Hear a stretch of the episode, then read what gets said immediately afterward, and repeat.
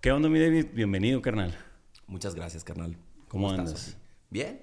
Al tirante. Tranqui. Eso es todo. Pues por acá andamos en Ciudad de México todavía. Estamos con el buen David Aguilar, un paisano, culichi también, que la anda rompiendo por diferentes partes. Un, un amigo de hace tiempo que nos hemos frecuentado poco, pero pues conectamos y mucho amigo en común y mucha, mucha vagancia en común. Así Muy bien, es. canal, pues bienvenido. Les presento brevemente a David, él es músico, cantautor, un gran ser humano peculiar, locochón en el buen sentido, con unas ideas de repente innovadoras para algunos. A mí admiro lo que haces, carnal, la neta. Muy fumadas para otros. Sí, pero pues, güey, a fin de cuentas expresas lo que sientes y lo que piensas, güey. Esa madre requiere Eso sí. eso, carnal. Eso sí. En esa parte, carnal, ¿qué, tan, ¿qué tanto filtro consideras que tengas? ¿O no, no tienes nada de filtro para soltar eso? Pues fíjate que, no sé, me lo pregunto seguido. Eh, ¿Estaré teniendo filtro cuando estoy haciendo esto? Como que me vigilo un poco. Ok. Según yo, trabajo para que cada vez haya menos filtro, ¿no? Y tratar de ser, como que tengo un poquito la fijación de querer ser cada vez más transparente como artista, ¿no? Entonces, Ok. y como ser humano. O sea, en, en general trato de ser como cada vez más transparente, no sé. Tenemos cada quien nuestras obsesiones en ese sentido, pero, pero me, me inspira esa posibilidad. Sí, claro, pues es que es una, una lucha constante. Creo que al ser transparentes, güey, pues somos los reales, pues, Sí. la neta, porque la mayoría de su comportamiento está medio condicionado por diferentes cosas, güey. Exacto. Desde, desde, pues, prejuicios, educaciones, etcétera. Tiene que ver la crianza, el- Exactamente, carnal. las ideas que tienes. Sí, güey, qué perro, güey. Pero es un gran tema, o sea, cómo, qué tanto, pienso yo, ¿no? Qué tanto la gente eh, como que se, no sé si decir autocensura o se cuida mucho Sí. a veces eh, en cómo está haciendo o cuán- qué, qué tanto guarda o se queda o no dice. Y ya ves que hay personas que se nota como que dicen todo y sueltan, Sí, sí, más sí, extrovertidos quizás, ¿no? Es como lo que conocemos como extrovertidos. Así es. en ese sentido, trato de simplemente estar sintiendo que estoy siendo honesto, ¿no? Ok. A huevo. Y es que es una, esa, esa honestidad, como dices tú, parte un chorro, pues, de la persona, güey. Y me imagino que el tema musical, que es lo principal que haces como oficio y como vida, viene mucho de, de- de hacerle caso como ese instinto, ¿no, güey? De, o sea, esa chispita que de repente sale. ¿Cómo es tu proceso, canal, más o menos? ¿es más de feeling o es más de una idea que agarras? Me imagino que hay de todo, pues, pero... Yo creo que, que en mi caso es. Viene, viene de, la, de la idea de que me, me apasioné con la música y, y con las palabras, o sea, con, el- con esta idea de las canciones, me fleché como, como cuando, cuando era adolescente. Sí. Entonces, eh, mi proceso ha sido como muy, así lo siento yo, como muy poco pensado realmente. Ok. Bueno, a pesar que, hay, que ya el proceso echado a andar sí sea muy pensado, porque ya a la hora de estar haciendo la canción tiendo a ser bastante cerebral, Ok. pero, o eso es lo que dicen, pero, pero el mero acto de, de- de la, la chispa, como dices tú, no, no, no es algo tan racional, o sea, nunca fue tan racional, simplemente es que me identificaba con la música y me parecía como muy natural, siempre me pareció muy natural, porque canto desde que era muy niño. Sí, sí, por eso Estoy como muy vinculado a la música desde que tenía dos años. Ok. ¿Tus jefes andan en la música? Sí. Sí. No se dedican a eso, pero siempre han estado eh, metidos en la música porque son muy eh, melómanos y porque, porque consumen mucha música y porque cantan. Toda mi Ok. familia canta. Y mi papá es compositor también, a pesar de que no se dedicó mucho a eso, pero como de side lo Sí. hizo mucho. ¿Alguna vez han compuesto juntos? No, y es un pendientito que tengo. Eso estaría perrísimo, güey. Le estoy ahorita grabando un disco a mi jefe. ¿Neta? Ajá, o sea, ya le grabé. Nunca las- se, nunca, perdón, nunca se ha grabado. se grababa en, en, en- como en eh, grabadoras eh, de cassette, Sí, de sí, sí. caseras y así, grabó en algún tiempo, pero casi en sus cassettes. Pero quiero decir, nunca en tiempos modernos, a tiempos Sí. recientes, no, no tiene grabaciones que puedan convivir, pues a lo mejor, qué sé yo, en Spotify o lo que sea, aunque sea para que lo escuche el gremio de nosotros y la familia y los amigos. Y, Qué perro, y eso es lo que yo quiero. En eso ando. Regalazo que Sí. le estás haciendo, carnal. Sí, porque tiene varias canciones, mi jefe. Sí. Qué perro, carnal. Oye, ¿y qué, qué, algún recuerdo, carnal, de morro en Culiacán? Que se te venga a la mente un recuerdo chilo tuyo, de morrillo. Fíjate que siempre me clavé mucho con la lluvia en, en, en Culiacán. La idea que yo tenía cuando llegué a vivir a la Ciudad de México es que en Culiacán llovía poco. Órale. Es la idea que tenía yo. Pero como ya los años viviendo en la Ciudad de México cuando iba, me di cuenta que como que yo tenía medio, medio tripeado ese recuerdo porque llueve bastante en el verano, ¿no? Sí. Pero que- tengo como muchos recuerdos cuando, cuando estaba morro de que cuando llovía era como súper especial para mí, ¿no? No sé, como que es algo que me tripeaba desde muy niño. A lo mejor porque llueve, llueve muy agresivo a veces, ¿no? Sí. Como no llueve tanto tampoco como aquí, porque aquí sí llueve a veces todo el verano, Sí, durante sí, cinco meses a las seis de la tarde, ¿no? Pero allá, poco. Entonces diría que cosas de eso, cosas de que jugaba en la cuadra. Viví desde que nací hasta los 18 años. Luego Ujú. me, me vine para acá. Y siempre viví en una sola casa, en las Órale. quintas, en Culiacán. Empedrada, atrás del, del cine Gemelos que ahora está, ya no Ah, existe ya, ya, ya. por ahí vivía. Ahí vivía mi familia, ahí vivía en la casa de mis papás. Y los recuerdos son eso, como jugando en la calle, que veis con un palo y que... Sí, o- sí, o- lo típico de morro. Ajá, andando en bici, rampeando y ahí en, en la cuadra. Un montón de recuerdos. Ah, huevo, carnal. Esa parte de lo de la lluvia está chilo. Yo sabes que, digo, no es como que sea de mis eventos favoritos, Ajá. pero siempre me llamó la atención porque creo que es el fenómeno natural más espectacular, menos valorado, güey. O sea, me refiero a que dentro de las cosas que pasan en el mundo natural, como, o sea, el atardecer, güey, Sí, sí, que sí. se cae una hoja, todo lo que pasa por existir, por la gravedad, por el Ujú. movimiento de rotación, etcétera. La lluvia es un pedo, o sea, Es alucinante. ¿no? bien acá, güey. O sea, cae del cielo esa madre. O sea, si te pones como a tripearlo, es una cosa como mágica, ficción. Yo, yo. a mí, yo me alucino con el cielo, o sea, en general. O sea, ahora que estuve en Culiacán justo hace como unas tres semanas o un mes, y a lo mejor hasta estabas ahí y, y te tocó esto. Hubo uno de esos días que llovió un montón y hubo una tormenta eléctrica silenciosa, güey. Ah, sí, pero que tronó. una sí. hora, una hora el cielo, güey, Simón. sin, sin ruido, Sí, sí, sí. a la una de la mañana. Alucinante, güey. Simón. el cielo es como una pantalla, ¿no? Sí, la pantalla ya está medio descompuesta en ese momento. Sí. Qué perro, carnal. Qué chingón, mi David. Oye, güey, ¿y cómo tienes todo el tiempo en la música? ¿No tuviste bandas en Culiacán, varias de diferentes géneros? ¿Anduviste en el rock? y Anduve en el rock progresivo, carnal, A huevo. cuando estaba en la prepa. Y te tripeaba que lo musical, me imagino, ¿no? Sí, o sea, la- esta cosa cerebral del instrumento de, de- que queríamos tocar como Dream Theater y como estas bandas que eran como muy nerds. Simón. de- que se necesita como mucha habilidad técnica Mucha para tocar. Ajá. Estábamos como metidos en eso y me, me, me fascinaba. Me sigue fascinando, ¿no? Un poco. lo- mis gustos cambiaron, pero empecé como en eso. Digo, no, no empecé tocando eso, empecé tocando más sencillo, Sí, pero, sí, sí. pero todavía estando en Culiacán, quiero decir, con esta banda, eh, es- era nuestra aspiración tocar así, ¿no? Entonces, tuve esa banda ahí, que fue una, que a lo mejor cambió un poco, pero era como una cosa, eh, como un proyecto a través del cual yo también empecé a mostrar mis primeras composiciones siendo adolescente. A los 13 años empezó esto, cuando tenía 13. Claro. Y sí, eh, tocamos en algunos festivales del rock, ahí en el Ágora.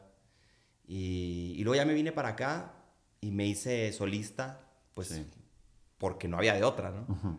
Porque la banda se quedó allá y porque me empezó a gustar la onda del folk y de la, de la guitarra y así anduve o- otra temporada. He tenido como varios episodios. Sí, carnal, me llama mucho la atención, digo, de, de lo que conozco de tu carrera. Se me hace, eres muy bueno, digo, te considero muy bueno con, Gracias. con las palabras, güey. O sea, se me figura medio como una poesía que le pusieron una rolita. En, Simón. se oye pinche lo que estoy diciendo, pero claro que no. Se me hace que eres muy expresivo y adornas con palabras muy precisas, cre- creo que eso le da cierta complejidad a la composición, güey. E- En esa parte, ¿qué tan intencional lo haces, carnal? ¿O realmente te gusta mucho la riqueza del lenguaje? Sí, y sabes qué? Que, que podría decirte que es, que es natural, Ajá. que no es tan, tan intencional, obviamente es, ¿no? Sí. Pero es porque todo el tiempo, a lo que me refiero con natural, es que proviene de rendir homenaje a algunos autores. Ok. Porque de la escuela de la que vengo yo, por decirlo así, eh, es una escuela de autoras y autores que tienen una inquietud por la experimentación en el lenguaje a la hora de cantar también. Ok. Eh, y también me gusta la poesía escrita. Y de hecho yo intento escribir poesía. Sí, me gusta. Es una práctica chido, que tengo. En algún momento hasta mi plan es pues mostrar de manera formal, eh, de manera formal editorialmente hablando, un, un, tra- un trabajo de poesía, porque publiqué un libro, pero es de frases. Sí, Que también me gusta ¿no? la, breve- la brevedad, las frases, Sí. eh, y que tienen que ver mucho con la canción, porque la canción es síntesis. Es, para mí es síntesis, es como, como hacer canciones es tratar de agarrar como fragmentos que son síntesis y ver cómo juegas con las formas para distribuirlas en, el, en la temporalidad con música. ¿no? Un poco, en- entre otras cosas, así Sí, lo veo yo. Y esto que dices de las palabras, que a mí hay gente que me dice que utilizo palabras muy rebuscadas a veces. Yo soy consciente de eso. Y luego tengo mis periodos vacacionales en donde no, trato de no hacerlo y hacer canciones más llanas, como más silvestres, más eh, que no tengan como adornos tanto. Lo he hecho, lo disfruto y luego me vuelvo a cansar, como que es un vaivén, ¿no? Pero del lado de la sofisticación, por decirlo de alguna manera, ¿no? Ujú. Esto del lenguaje viene de una tradición de autores que me gustan mucho que, que usan el lenguaje de esa manera. Autores de otras generaciones, de otros, de otras, de otros países y autores locales Claro. también, que seguí mucho. Es que hay un underground de canción, carnal. No, me denso. imagino, güey. Qué perro. De hecho, Sí. creo que Gabriel García Márquez, la verdad no, no lo confirmo porque no tengo una certeza, pero decía que las palabras eran como un accesorio. Hacía la analogía de, güey, te puedes poner una playera blanca o un, un saco normal o un saquito que trae un colorcito, etc. Entonces hacía la analogía de cómo una palabra precisa y bella y antigua con un bagaje energético comunica mucho más que la simple palabra su significado, ¿sí me entiendes? Sí, sí, sí, sí. Pues creo que eso pasa ahí, está bien interesante esa Sí, madre, güey. como que es lo que las palabras te dicen Sí. directamente, pero es también lo que te dice la elección de las palabras que estás utilizando. Claro. Es como si, fue, como si hubiera todo el tiempo dos o a veces más lenguajes conviviendo en simultáneo. Simón. el estético, el semántico y el, vete a saber, el filosófico a lo mejor, o, o el rítmico, o el musical, o el fonético, Sí, no mames. porque a veces es como suena la palabra. Sí, sí. Me llamó la atención ahorita que es eso, cómo suena en, la- en esta nueva canción, esta perra, güey, la de luz de, luz Luz de de cabeza. Está chila, güey. Ah, y, sí. y se le siente un mood como un poquito más contemporáneo. Claro, era la idea. De hecho, qué chido que, so- que- que sacas este tema porque eh, venía ahora pensando, la acabo de lanzar ayer, Sí, sí, sí, la escuché ayer. y, y venía pensando que, que a lo mejor es la primera vez que trato de hacer una canción con un lenguaje más contemporáneo, como dices tú. Un poquito tomando en cuenta el pop más reciente, a lo mejor un poquito lo urbano, Sí. como este tipo de cadencias en, en el fraseo, ¿no? Pero traté de experimentar, ¿no? Sí. Con esta cosa de las palabras cortadas, porque dice, tú no necesitas Sí, sí, nada. Eso es lo que te iba a decir, güey. dices dos o tres palá y más de un se de escalá. Simón. Como que le dejas a la imaginación para que lo complete el escucha, ¿no? Claro. Y entonces yo me divierto. Es que eso está en perro porque tú lo estás haciendo con esa intención, pero de alguna u otra forma te metes al lenguaje de los países del sur que, que, que hablan naturalmente de esa Sí, forma. exacto. Pero lo hiciste bien perro en la rola, canal, porque esta parte y luego metes tus melodías características. Ah, sí. Entonces creo que Sí, es como una... Pues no sé, güey. Me, me agradó mucho la intención que le estás haciendo y creo que esa parte está perra porque a la... Yo lo digo mucho en el marketing también cuando hago consultorías de que hay gente que le, dis- le digo, güey, quiero cambiar de logotipos de cuenta. A veces no es necesario, pero si cambias, tal vez le puedes gustar a gente que no te volteaba a ver. Y los que Claro. les gustas, les va a seguir gustando. Si son tus amigos fieles, ahí van a estar, esos güeyes no se van a ir. Entonces anímate a cambiar y experimentar. Está buena la analogía con mi caso, porque no creas, yo tenía un poquito de ansiedad, porque cuando uno hace un poquito algo diferente, tienes la ansiedad de que dices, ay, a ver qué me dicen, ¿no? Claro. Pero en el fondo ya lo he hecho otras veces. Yo tengo un, un álbum de banda sinaloense, no sé si, sabes, si sepas. Ah, no sabía. Mi carnal. primer álbum es de banda sinaloense. ¿Cantando tú? Sí. Eso. En el 2011. Qué perro, Cuando güey. todavía estaba medio raro visto, Simón. por decirlo así, dentro en el pop, ¿no? Sí, sí, sí. Y yo ya he cambiado un montón, ¿no? Pero ahora como que tenía esa sensación de que estoy como experimentando un poco y cambiando un poquito. En esta canción, porque son 14 canciones las que voy Sí. a lanzar, y la que sigue, por ejemplo, es más norteña, de, de- de otra categoría, y luego hay otra más pop normal, qué sé yo.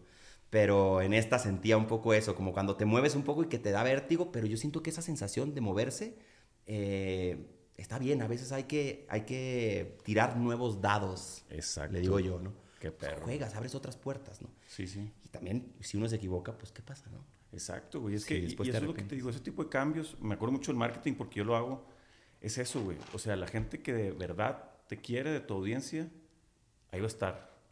Sí. Posiblemente esos cambios sirven para que algunas personas que no tengan que estar se vayan y otros nuevos se unan, pues. Claro. ¿Entiendes? Todo, por Sí. eso los cambios siempre ganan, güey. Sí, yo también creo que el cambio O sea, siempre, siempre gana. Ese avance porque es o, o qué chingón me fue muy bien y si no, pues ya sé que no, ya, ya aprendí que no es madre y órale lo que venga, güey.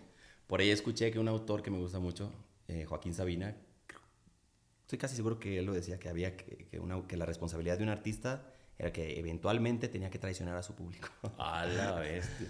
Es O que sea, ese güey, su filosofía está perrísima. O sea, como dentro de lo... Porque si no se te duermen. Exacto, güey. Dentro de lo valedor, bohemio, Sí. vicio, romántico, como Sí. está tan correteado, el vato, por puro kilometraje, tiene demasiada sabiduría. Sí, Y como es muy burdo con sus palabras, sus analogías, güey, a mí me encanta ese güey. Ya se la sabe, ¿no? Ya se la sabe. Machín ring, carnal. Y en mi caso, la neta, como ya he cambiado tanto, te digo que yo siento que ya la, la gente que me conoce bien como artista, que me sigue, dice, que me imagino que han de pensar, puedo esperar casi que cualquier cosa de él. Una más. Ajá, una raya más al tigre. A huevo, carnal. Oye, entonces en el disco este nuevo vienen varias propuestas diferentes musicales. Vienen varias, viene esta que escuchaste, que es la primera que acaba de salir, viene una que te digo es más regional, luego viene otra que tiene como una base más como medio hip hop, pero la melodía no, es como de canción, no sé, más difícil de definir. Sí. Luego vienen cosas medio del Caribe, eh, por ahí viene un bolero, por ahí viene una onda como guapango, mex- es bastante mexa Ah, el álbum, creo. Em, y luego viene un cover, una traducción que hice al español de una rola, pero no, les- después te la cuento. carnal. No, pues encantado. pero de es- hay algunas sorpresillas, viene una colaboración Órale. muy importante para mí también. Ahí. ¿Cuándo, ¿Para cuándo sale el disco, El, el álbum menos? saldrá yo creo que para marzo, abril. Ah, buenísimo. Voy a sacar sencillos, unos cuatro, cinco. Y ya luego la bombita. luego el pues. álbum, Simón. Qué perro, carnal. De hecho, el, la canción de La Soledad y el Mar Ah, que sí. compusiste con, Con Natalia, güey. Es de mis canciones favoritas, cara. No te lo digo de verdad, Neta. son mis favoritas. Y sabes que precisamente con Natalia y con esa rola, algo me pasa a mí, güey. La he visto dos veces en vivo. Lloro todo el concierto, güey. Real, carnal. Pero esa rola en específico, cada vez, vea que cada vez que la pongo, mira, o sea, esa, güey, me, no sé qué es, carnal, me conmueve, como que creo, cuando menos a mí, describe lo que siento por el mar, porque tiene cierta nostalgia y cierta como Sí. tristeza y melancolía y una suavidad en el coro y el tema del, no sé, güey. Felicidad, esa rola es un regalazo, güey. Gracias. Machín. Para mí es un regalo esa canción porque es la primera vez que tuve la oportunidad, eh, la super suerte de escribir con Natalia Lafourcade. Entonces, no sé, la atesoro mucho y además porque me gusta mucho la canción. Está la bellísima. canto, yo la canto en mis conciertos y la canto además en mi, en mi soledad, valga la redundancia. Y, eh, o, en, o en sobremesas o cuando tengo oportunidad, cuando me la piden me encanta, pues, ¿no? Ajá. Me gusta mucho, entonces atesoro mucho esa canción porque es eh, la inauguración formal en- de mi relación, pues no nomás laboral, sino, sino amistosa Qué chulada, con, con ella, con una artista que admiro tanto como ella. Qué perro. ¿Y ¿Cómo fue? Yo nomás ya de fan. ¿Cómo el proceso de la composición, cómo fue? ¿Juntos fueron a playa o no? ¿Nomás fue sus ideas, güey? Natalia eh, la conocí en, bueno, ya nos, cono- ya nos habíamos visto, porque ella y yo estuvimos juntos en Fermata. Órale, en, en la escuela. En 2001. Long time. Estuvimos ahí, ahí juntos, pero no nos vimos en un montón de tiempo. Y cuando nos reencontramos, que en realidad fue cuando nos conocimos, eh, fue en un concierto de Loli Molina en el Foro del Tejedor. Y ella nos presentó ahí. Entonces me dijo que compusiéramos. Y nos vimos para componer en su estudio. Yo le pregunté que si más o menos qué idea tenía. Me dijo, quiero hacer boleros. Y así me citó. Y yo dije, voy a llegar con una idea medio bolerística de melodía, nada más poquito, para no llegar en ceros, ¿no? Sí. Y me acuerdo que iba en el metro, iba con la, con la, con la melodía en la cabeza. Y cuando llegué al estudio, le planteé varias ideas y luego le planteé esta. Y esa fue la que le gustó. Empezamos a hablar y en algún momento me dijo que le encantaba el mar y yo le dije, bueno, yo también soy súper marófilo. o marítimo, amante del mar y, y de la playa. Y entonces nos sentimos como conectados ahí, empezamos a escribir de manera muy natural. Y eso que estábamos siendo filmados porque estaban haciendo un documental. ¿El de su papá o cuál, güey? No, estaban haciendo un documental de ella, pero estaban filmándonos, ¿no? Ok. Sí, sí, sí. Pero, y eh, había que romper el hielo porque no nos conocíamos mucho. Y no, pues fluimos, fluimos, fluimos y terminamos la canción ahí. Así de que de pronto pasa la magia a veces. Estás ahí y a veces entras a, a esa energía, como a esa, a esa eh, esa sensación, ese sentimiento y empezamos a escribir para atrás, avanzar, ver, cambias esto, pum. Unas tres horas estuvimos ahí. No, pues una obra maestra hicieron, que la neta. Felicidades. Y ha envejecido muy bien, gracias. Esa canción siento que cada vez tiene algo, como que los años le van sentando bien. Eso es lo que creo. A veces pasa eso con algunas canciones. Y creo que también tiene mucho que ver, yo hablo mucho de la atemporalidad, güey, que creo que siempre salir como clásico. En cualquiera, vestirte clásico o antiguo, siempre hacia atrás, nunca vas.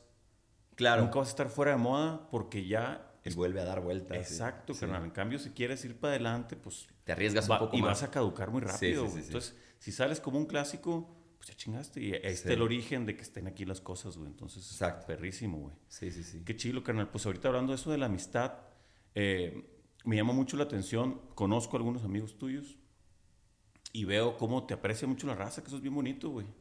Este, ahorita que hablas de Natalia, y ahora me gustaría cambiarme al proyecto este nuevo que traes de, de guapos. Ah, sí. Que, güey, yo los veo y digo, no los... Me tocó conocer a Dan alguna vez nada más, a los demás no. Pero, güey, los veo y digo, estos vatos se me figuran unos güeyes de secundaria agarrando cura. Literal, eso es lo que yo percibo, güey. Esa es nuestra filosofía, lo que acabas de decir. O sea, siempre nos preguntan, ¿y qué onda con De Guapos? Eh, lo dice mucho Leiva, dice, De Guapos es porque quisimos hacer lo que en la secundaria queríamos hacer y que por alguna razón algunos no pudimos o, que se hizo pero trunco y ahora como ya tenemos los medios y las posibilidades, pues lo hacemos aunque ya no estemos en la secundaria, pero se siente como en la secundaria. Qué perro, cabrón. Esa es la sensación, como cuatro compas tocando rock and roll. Y hablando de lo clásico, güey. Sí. Rock and roll 50s, 60s. Sí. Y la neta quedó bien fino, güey. Gracias. Está muy divertido. Me la he pasado muy bien con ellos. ¿Cómo les fue en la primer, la, la primer tocada que hicieron en vivo en forma? Que me imagino que, ¿cómo se sintieron fuera del público y todo esto? Creo que muy bien. Desde el principio conectamos y que nos fuimos a grabar a Chicago el disco, conectamos un montón. O sea, tocamos y nos volteamos a ver y es como que sí, ¿no? Está todo ahí, nos divertimos. Em, creo que los cuatro sentimos como un alto amor por el rock, por el rock and roll. Ajá. Em, y entonces ahí convivimos mucho. La primera tocada que tuvimos fue en el Pal Norte del año pasado. Y. Del año pasado. No, de este año. Fue este año. Y ahí debutamos. Órale. Miento, antes en un concierto de Leiva tocamos una canción y luego en el Pal Norte tocamos todo un concierto sin que el álbum estuviera publicado. Entonces, como que lo tocamos en vivo por primera vez, el álbum fue bien emocionante. ¿Y qué tal la, la, bailadera de la raza? Y eso sí, luego automáticamente, ¿no? Lo que nos gusta y que nos hemos dado cuenta es lo que acabas de decir, baila la gente, porque el rock and roll es bailable. Claro, y fue el inicio del baile rebelde, teóricamente, y, pues, y ves a la gente en España ya, pues en este feeling medio retro y nosotros súper divertidos, o sea. Simón. Es un curón. Qué perro, canela. La neta también la estética que traen, güey, se ven bien Acapulco, güey. O sea, ah, sí. pinches trajecitos. Ahí yo les copio. Ellos son, Ellos son, bien acá. Son bien dandies y son, o sea, de la verdad que sí se clavan mucho en eso. A mí me gusta también. No soy tanto así, pero yo me acoplo. Tengo la facilidad de acoplarme y no tengo bronca con estirar mis límites hacia lugares estéticos. Y yo me siento tan libre que puedo ir un poco hacia donde sea y no, hombre, disfruto. Qué rico, qué y además aprovecho y me gusta y también me tripeo y me pongo un traje que me gusta y mis lentes y salgo y me creo un poquito. Está chilo eso de disfrazarse de repente, ¿verdad, güey? Sí, güey. La neta. Sí, le digo que de repente comento yo de el, tú también te sirve, te vistes de alguna forma peculiar a como te gusta, que es, es una forma de expresarse también, güey. Todo el tiempo estamos expresando con todo. Exactamente, carnal. Entonces, alguien lo decía eso también, no puedes evitar eh, no expresar, entonces mejor aprovecha y manifiéstate. o sea, como expresar algo, ¿no? Simón, qué chilo, carnal. Oye, pues regresando al tema musical, el, felicidades por tu nominación. Al, ahorita estamos platicando antes de empezar de eso, carnal. ¿Qué número de nominaciones me dijiste? Esta es la onceava nominación en seis años consecutivos, porque hay unos años donde he tenido más de una. Ok. Y esta sería la, la número 11, La rola es la de Cicatriz, ¿verdad? Cicatriz Radiante. Cicatriz Radiante. Es una canción compuesta en el confinamiento duro en esa etapa del 2020, Ok. donde no se podía salir. Esa y otra que se llama El año que viene. Son dos canciones que nacieron en un par de semanas ahí, en esos días donde no se podía salir. Pues compuse algunas rolas, entre esas ellas, y están publicadas el año pasado. Ok. Sueltas, no pertenecen a ningún álbum. Ok. Y la canción está nominada a Mejor Canción Alternativa. Ujú. Esa, Ci- Cicatriz Radiante. No, o sea, pues estoy muy, muy, muy contento con eso, ¿no? Eh, no he ganado, pero la nominación es un gane. No, pues es una medalla, es la medallita. Es lo que pin. decimos, porque pues estás en la jugada de eso, ¿no? Claro que Ya si no ganas, pues jugaste, ¿no? Ahí. Simón. Y no sé, no sé cómo, cómo, cómo describir lo, lo- lo de los Grammys. Simplemente lo veo como una, como una gran oportunidad, porque también se abren muchos medios a partir de eso. O sea, como artista, Ujú. sirve, Claro. sirve mucho. Y además, te tripeas ya estando allá y, o sea, te nacen nuevas ideas, conoces gente, ves otro mundo. Ujú. Yo soy muy curioso, entonces voy y veo. Se te nota. Y me divierto cuando ha sido en Las Vegas, me pego unas divertidas. No, pues me imagino. Y puro personaje, Sí, y cotorrear. de amigos. todo. Exacto. Y Qué me gusta, la, ahora no va a ser en Las Vegas, va a ser en Sevilla, pero cuando ha sido en Las Vegas me gusta porque me, a, mí, a pesar de que quizás a mucha gente no le late en Las Vegas, a mí me gusta ir así poquito, me tripeo. Tiene Tiene algo cinematográfico y, Sí, y decadente es- que me gusta. Lo- un ratito lo disfruto mucho. Y es que están como en la cultura de cine que nos tocó desde morro, siempre Yo estado. que es hay, eso. hay un misterio Eh, las pelis de casino y todo esto, sí, Sí, me gusta. Qué perro, canal. Me gustaría también que me platicaras, hermano, para luego cambiarnos otro tema, de la rola que tienes, la de Rumbo Bello, güey. Esa rola se me hace perrísima, güey. Esa rola es puro amor. Exacto, güey. Y creo que si nos pudieras platicar un poquito, güey, de... Sé que es puro amor, te voy a decir lo que yo percibo, pero siento que viene, que es como una... Como que te, como que te estás reponiendo de algo. Se me figuró a mí. No sé si eso sea. Sí es así. Sí es así. Es una rola que me hice a mí Órale. como como es- la sentía como un amuleto o algo así porque la hice eh, como para yo festejar es como si como si lo hubiera hecho para meditar eh, para meditar un estado de, de plenitud Sí. que a veces consigo. Entonces lo tenía cuando estaba escribiendo la canción y dije, "What? voy a tratar de, de hacer como una ficha, como un, como un amuleto aquí, canción, un amuleto Sí. canción, al cual pueda regresar cuando yo quiera y cantarlo, pues como si fuera un- un- un- una oración. Exacto, O carnal. sea, pues medio que un rezo o algo así, ¿no? ¿Sabes? A mí que se me figura, hermano. Y no, y no es, es... Es que, ¿cómo le, cómo le dicen a las canciones en el- Ni soy tan hablador de inglés, güey, pero un lullaby. Una Ya. canción... Sí, como un arrullador. o Está, o sea, es como... Como si alguien te tuvieras frillito y alguien te pusiera un- Una cobijita. Una cobijita, pero además te, te pegara una taroleada en la espalda y te sobara así, te, te hiciera un, un, poqui- un poquito de vaporru. y un apertoncito de lado y te dejara Sí. ahí. Eso, güey, eso se me Es hace- una papachito. Eso, exactamente. Yo me la hice por eso, porque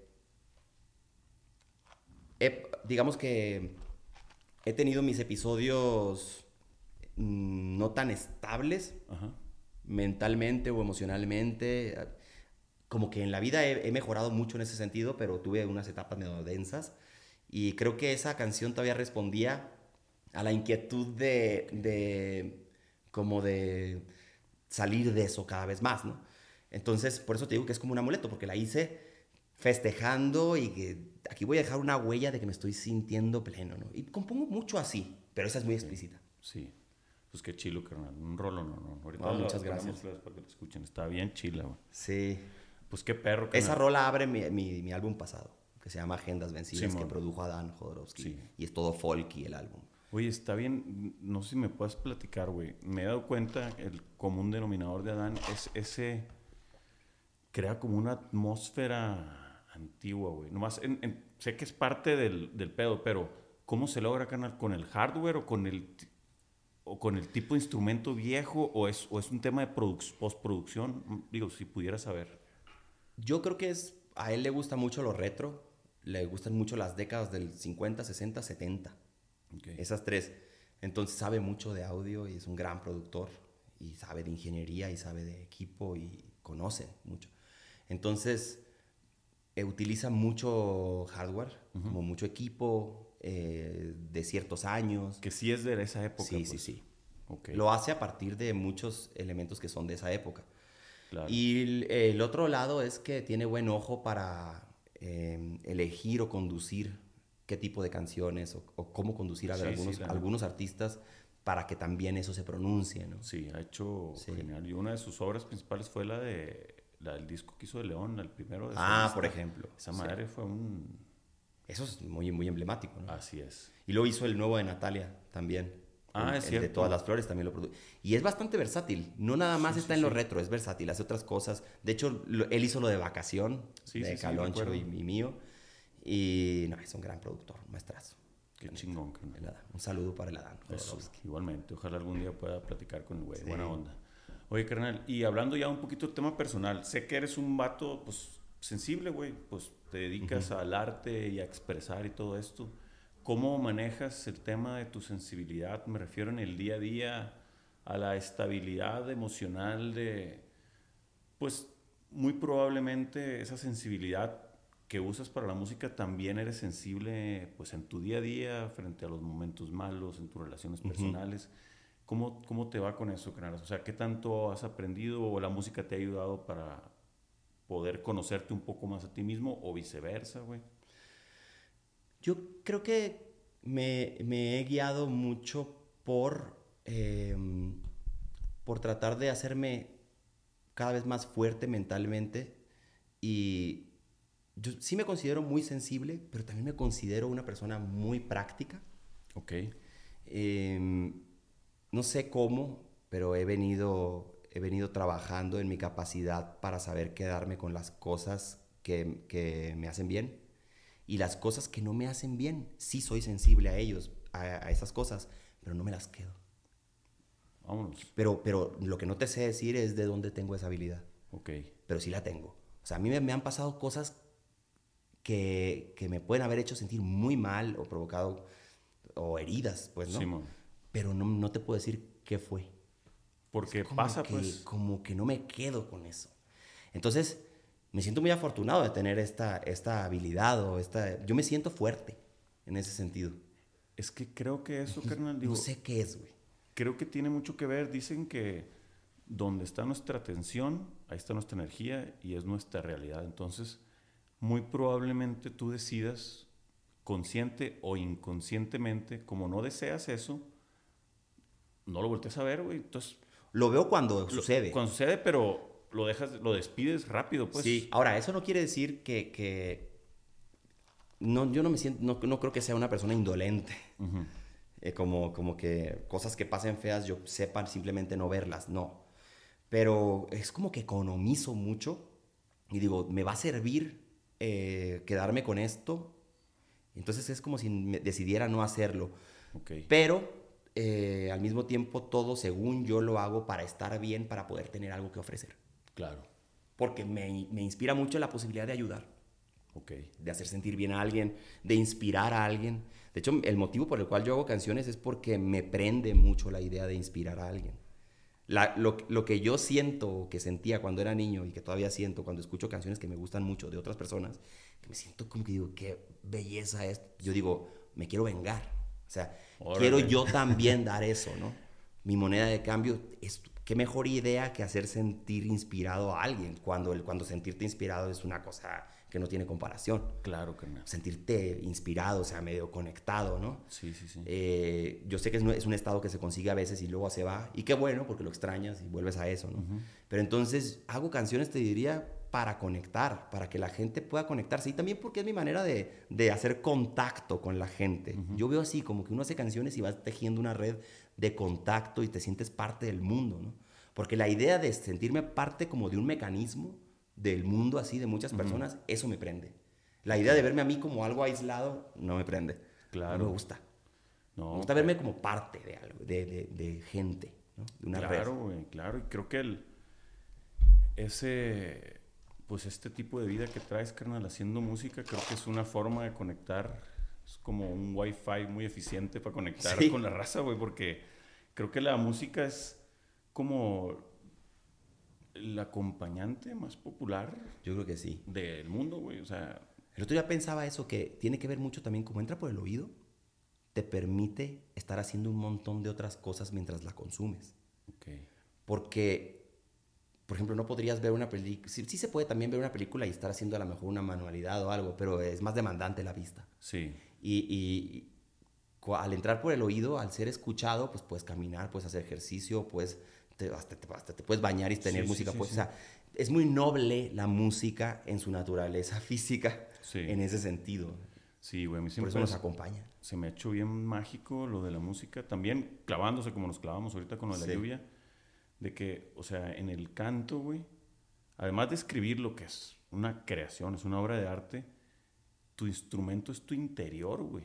Sí. O sea, esa madre es eficiencia pura, súper sostenible Cero güey de carbono, cero... O sea... Que más directo que algo así. Que más directo del instinto a que salga una melodía y que eso que sale de tu voz... Porque a veces que notas... Notas me refiero a notas musicales. Ajá. Una nota puesta de forma correcta, la pura nota, te puede conmover sin que diga nada, güey. digo, claro. Entonces, ese poder, o sea, claro que está la narrativa y toda la lírica, etcétera, pero como una nota, ni siquiera instrumento, de un simple tono de voz, puede conmover, puede hacer llorar a alguien, te puede hacer emocionarte, güey. Esa madre, digo, pinche comunicación, de repente a lo mejor las palabras a veces están, de más, güey. Sí, sí, sí, sí. O sea, claro que no pudiéramos andar comunicándonos con ruiditos, pero... Pero te habla de lo, de lo chingón que es el canto y de, lo especial que es, ¿no? Y, y, y cómo está asignado, en, en, me refiero en cuanto a los ritos y la cultura antigua, siempre fue para celebrar o sea, eran eh, se empezó un vínculo, a un vínculo a momentos especiales, güey. Sí, sí, sí, sí. Entonces, pues pinche música. Yo siempre he dicho que si pudiera pedir un don, la neta estoy bien feliz con mi vida, pero si voy a pedir un don, güey, fuera algo de la música. Soy melómano, me encanta escuchar, pero no, no, no. Cuando pienso en eso, yo digo, qué privilegiado soy, güey. O sea, qué suerte, ¿no? De que soy músico. O sea, a veces no lo puedo creer y a veces se olvida uno, ¿no? De que, Ajá pero es maravilloso porque de alguna manera te hace sentir como muy true. Por eso, que, por eso mismo que decías tú, es muy directo, o sea, es como si no tuvieras que dar vueltas para llegar al, cometido final. Exacto, estás ahí, como directo en la fuente, Simón. Qué chilo, no, carnal, pues es una, es cierto. O sea, viéndolo así, que tú lo tienes, qué perro estarlo teniendo presente, porque de repente normalizamos ahí en el día a día y se nos va el rollo. Entonces está bueno de repente frenar y decir, ah, güey. Claro. Y hay otra cosa que, que, también ha cambiado recientemente en mí, no sé por qué pensé en esto ahorita, es que la música es mi, es mi pasión principal, diría, definitivamente. Y es mi, mi manera de vivir también, mi sustento, es mi trabajo, tu trabajo, mi oficio. Y ahora, o sea, es tan noble la música que ahora me ha permitido, y un poco ya más grande, digo, yo tengo 40 años y ya llevo más de 15 años, o como 15 años en esto, ¿no? Pero ahora me ha permitido que incluso es tan noble la música que, que me ha permitido no, no, no tenerle que dedicar todo mi tiempo. Okay. O sea, como que incluso es como si se hubiera acomodado en un lugar noble en mí, que es sagrado, pero me dejó espacio y me inquietan otras cosas, ¿no? Entonces siempre va a estar la música ahí, pero me llevó a, contemplar que, que, porque antes la tenía en una estatua que de verdad era intocable, ¿no? Y no digo que no lo sea, o sea, lo único que quiero decir es que incluso la música ha sido tan noble para darme a ver que hay otras cosas por las cuales me puedo maravillar a ese nivel también como la escritura, tampoco cosas tan alejadas. Sí, sí, sí. Pero la escritura, por ejemplo, me, interesó mucho el cine, empecé a consumir por autores, eh, leer un poquito, me gusta la historia, leer, eh, ¿sabes? Como, eh, no sé, ahora me siento muy inspirado por otras cosas también. Y, y, nutre a la música de regreso. Claro, carnal. Pues es que es como cuando dicen, como cuando sales de viaje, güey, que regresas inspirado por otras cosas. Sí salirte de, de, lo que haces habitualmente y si estás observando, pues te traes en la mochila varias cosas y empiezas a aplicarla. Total, güey. No, qué perro, carnal. Oye, y eso creo que dices de la música, ahí yo, yo tengo cierto... eh, ¿No quieres una cervecita ahora? carnal? No, estoy bien. ¿Todo bien? Ahorita. Este... La amistad como valor a mí se me hace bien chila, güey. Porque nos muestra muchas cosas que están alrededor de la amistad. Una de ellas, de la amistad verdadera, es la incondicionalidad, güey. Que eso es muy difícil. Creo que la amistad es la que te la puede ofrecer de forma más sencilla dentro de todo lo que hay. Además del amor de mamá, ¿no? Que ese pues Claro. es obvio. Entonces ahorita que hablabas de la música, como que pensé en que la música, a lo mejor tú ya, tú y la música se dieron cuenta que ya son incondicionales. Entonces no, a lo mejor es como ese amigo que tú sabes que lo puedes ver, ya es que hay compas que no los ves en un año y te sientas con ellos y haz de cuenta Que no hubiera pasado nada. que no hubiera pasado nada y que ayer fue. Entonces, tal vez ya hay un nivel de confianza de tuyo y la música en las que ya se sienten en casa los dos. Entonces se pueden dar su espacio porque, Total. Es más, te diría que lo veo como más como familia. claro, O sea, la música para mí es como tú y yo somos desde que nacimos en nuestra propia realidad. O sea, Desde que yo nací, más bien la tengo. Ella ya había nacido antes. a huevo. Pero sí, la, la veo así como inseparable. O sea, es tan fuerte que, me, que hasta me puedo permitir de pronto vacacionar por otros lados, ¿no? Ok, Te lo digo porque a veces pasan días y, por ejemplo, puede ser que no escuche música en dos días. Y a lo mejor la gente pensaría, "Ah, este men debe escuchar música todos los días, ¿no? Algunos días no. Sí, sí escucho cuando camino, escucho. Tengo un playlist del que no salgo desde hace años. Como también como músico escuchamos cosas muy particulares, ¿no? O sea, yo como autor de canciones me obsesiono con estilos y voy escuchando ahí. Y ahorita tengo muy presente, por ejemplo, estoy clavado mucho en el country lento con ciertos cantantes de los 50, 60. ese, está- ese tipo de... Tiene como una... Son medio melosos, Muy cinematográfico. Exacto, y como muy... Como en cámara, como muy alargado Sí. todo, muy en cámara lenta. Hasta Sí, sí, casi ves sepia cuando escuchas esas rolas, ¿no, güey? Pero es interesante lo que dices de la amistad. Yo la amistad eh, me parece que es el lazo más bonito que hay. Siento que todas las relaciones humanas deberían de tener como base la amistad. Claro. Incluso las relaciones familiares. Claro que Deberían de tener en el... eh, Yo lo veo así, deberían, como, como si deberían tener, debieran tener en, el, en la base el, el rostro de la amistad y entonces después permitirse su naturaleza de familiaridad. Sé que es un poco extraña la idea, pero por ejemplo en, en la relación de pareja, en el amor romántico, Sí. en la relación pare- de pareja, también me parece que la amistad debe subyacer. Totalmente. Y en las relaciones laborales también. Sí, sí, claro. O sea, la amistad me parece el lazo principal, Claro, el, claro. el mejor de los lazos. Pero, honestamente, no siento que la amistad tenga por qué ser incondicional, yo. Porque me parece que, es, que en algunos casos es circunstancial. Y la vida me ha enseñado que por más que yo quisiera a veces sostener relaciones de amistad que, que me hubiera gustado, no se puede por alguna razón. Y me ha hecho entender que no proviene esta realidad de algo necesariamente negativo, sino que la vida se expresa también con diferencias. Porque para mí la vida es, eh, la vida sobre todo humana y social, tiene un rasgo agresivo. Claro, a veces también. ¿no? totalmente. Y competitivo. competitivo, Sí, sí, sí. agresivo, que es el lado rudo de la vida, ¿no? Entonces, trato de verla a los ojos, ¿no? Como Sí. así digo, y no me hago muchas ideas. Es verdad que cuando hago cuentas, salgo ganando, ¿no? Y la mayor de las veces sí es incondicional. Bueno, termina por tener ese, ese, sobre todo cuando lo ves en retrospectiva, esa naturaleza como de incondicionalidad. Pero, y la verdad, esta idea no la saqué yo de mí mismo, sino que se la oí a un, a un viejo en Sonora. Estaban alegando de cosas eh, que tenían que ver con la política y con la filosofía, vamos a decirlo. Sí. Y, y de pronto dijo, pues que la amistad es, es circunstancial, dijo. Lo ha demostrado ta, ta, ta, y no sé qué, porque ponte a pensar, y pum, pum, me puso tres, cuatro ejemplos y ya, es una cosa que me había resonado a mí. Eh, pero no me parece que es peyorativo, pues. Sí, sí, lo entiendo Me parece perfecto. que es una cuestión de la naturaleza humana también y que no todo es no todos son flores y rosas, pero me ayuda a mí a entender eso y también ser como lo suficientemente paciente para tratar de dar lo mejor de mí simplemente. ¿no? Sí, canal. Y ahí creo que, digo, retomando eso de la incondicionalidad, no es per se la incondicionalidad como algo, porque puede tener una connotación como forzada la, en tema incondicional. Es más analizar qué valores tiene la incondicionalidad, que posiblemente sea el no ser juicioso, güey. Claro. Eh, perdonar de forma sencilla. O sea, yo me, me enamora a mí el... Porque la incondicionalidad es como hipotética, casi casi, la neta. Sí, es verdad. Entonces, pero creo que en ese alrededor, todas esas pequeñas acciones o valores, creo que si uno agarra dos, tres de ellos y trata de practicarlo, te acercas a esa incondicionalidad. Y es verdad, porque por ejemplo, yo tengo ejemplos de amigos, eh, he tenido pues ejemplos de, de amigos eh, por los cuales digo, qué loco que si a él lo hubiera conocido en la actualidad, muy probablemente no hubiera, no hubiera elegido yo con- ser su amigo. Sí. Pero ya han pasado tantos años que casi que le perdono lo que sea, ¿no? Sí, Tengo amigos sí, así, sí. Que, que son mis, que se volvió casi familiar, por- porque para mí la familia tiene eso. Por más que no me lleve a veces bien con un primo o lo que sea, es familia y yo digo, pues aquí nos aguantamos, ¿no?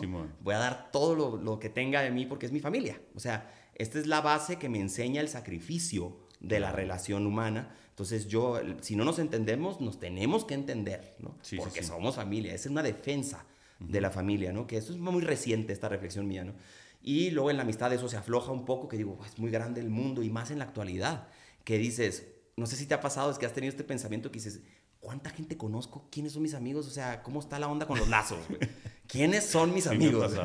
Entonces, obviamente, por fortuna, al menos en mi caso, yo digo, wow, me siento muy afortunado a veces que tengo, un, según yo, un montón de amigas, de amigos, ¿no? Y siento, te digo, en esta red en la que me veo, pero eh, creo, como para poner un- un- mi- el punto que quería decir, es que la amistad, si subyace en todos los distintos tipos de relaciones humanas, hay un win, hay- hay- está, Totalmente. está muy, sí, yo tengo muy esa adelante. también, carnal. Qué perro. Y también eso hablando de la amistad, está curado como nuestros amigos de la infancia realmente sí fueron circunstanciales porque estábamos en un lugar geográficamente, la escuela, son tus compas porque geográficamente estaban en el mismo salón, güey. Sí. Y de dices, te, te, pues te compa. Y está interesante cuando encuentras la amistad adulta que tú Que tú lo escoges, eliges. güey. Entonces tiene un cierto encanto. Qué chingón lo que estás diciendo porque, y no lo había pensado, esto que te decía de, la circun- de lo circunstancial se expresa mucho, sobre todo al principio, porque claro, tú no eliges con quién te va a tocar en primero B. De, Exactamente. entonces te va tocando, es circunstancial, haces filtros que la vida te va enseñando, lo que sea, o te va llevando la marea y no sé qué, y el destino y las amistades. Pero cuando ya somos más adultos, esa circunstancialidad, circunstancialidad se va erosionando un poco a través de la elección, ¿no? Exactamente. Un poco cada vez más. Es muy interesante. Eso está perrísimo. Y, y yo también eso de la elección de amistad lo tengo muy relacionado últimamente con la elección del tiempo, que digo, ¿dónde me he hecho un poquito egoísta con mi tiempo, güey? En- en- Claro, en- o lo sea, entiendo, ¿eh? Ya por rutina ya casi no hago cosas, la neta selecciono. ¿Dónde va a ser más rentable mi tiempo? Sí. Y es, no, no es de, ah, voy a hacer negocio. Digo, a veces sí, pero es más... No, quiero a- a vivir mi vida lo más al máximo Exacto. con las cosas que, te- que sé que tengo que hacer. ¿no? Entonces, si tengo Sí. esas 10 fichas que significan tiempo, a ver, hoy decidí una con el David porque sé que me voy a salir con unas tres fichitas ganadoras. y así, güey. O sea, y es Sí, sí, moral, emocional, etcétera. Entonces, está perrísimo, carnal. A mí me pasa que en, en- el otro día pensaba que lo que tengo 40 años era sábado a las o viernes, no sé, viernes o sábado a las 12 de la noche, 11 de la noche, y yo en mi casa leyendo. Y dices, qué loco, o sea, mi tiempo ahora eh, tiene otro carácter, ¿no? Sí. Antes me hubiera ido a donde sea, pero ahora trato de decir, no, a ver, tengo que administrar mi, mi capacidad de, de alegría, ¿no? O sea, Claro. entonces las cosas que me gustan tengo que procurarlas pues cada vez más y repartir el tiempo entre lo que tengo que hacer con, eh, con lo que quiero hacer y uno se va haciendo como una administración cada vez más, más eh, brava. Ah, exactamente. Sí, yo sobre todo lo que administro le digo administración de vagancia, que esa es la, La que administración más... de la vagancia es la que más cuesta. Güey, una vagancia mal colocada te cuesta 24 horas del día siguiente. Cada vez es más cara. Exactamente. Conforme pasa Total. el tiempo es más cara. Totalmente, carnal. Pues qué chingón, mi David. Yo creo que hasta aquí la vamos a dejar. Qué rica plática, güey. Ojalá que se arme otra para Cuando ponernos quieras. más cuando güey. quieras. De verdad, gracias. cabo ya sabes que aquí estoy a la vuelta. Yo no sé si te vas a volver a quedar aquí, pero en este exactamente sitio. Pero No. bueno, donde estés, te caigo ahí. Gracias, Así carnal, sea en la playita. Así va a ser, espero próximamente. Gracias por pues, tu amistad, carnal. Lo que haces, eres orgullosamente culichi, que yo trato mucho de, Somos paisas. de ser paisas y de hablar de lo que está sucediendo en Culiacán y que andamos echándole ganas varias personas. Hay bastante ruidito, ¿no? Ahí va, De güey. Culiacán. Ahí va, carnal. Sí, sí, Entonces, sí. pues felicidades por todo, carnal. Qué perro que Gracias. con tu música logras expandir tu existencia y te puede conocer gente que no tenga el placer como yo de conocerte físicamente. Y pues gracias por todos los regalos que nos das, los que nos vas a seguir dando y los mejores deseos, carnal, ahora para Muchas gracias, carnal. Yo también te admiro mucho, me encanta mucho lo que haces. Esto me parece que es, siempre viene bien y que te va a traer muchas cosas. Y muchas gracias por invitarme a, a platicar. No, perfecto, mi David. Gracias, carnal. Acá estamos. Chingón. Arre. Arre. Nos vemos, plebes. Gracias. Bye, bye.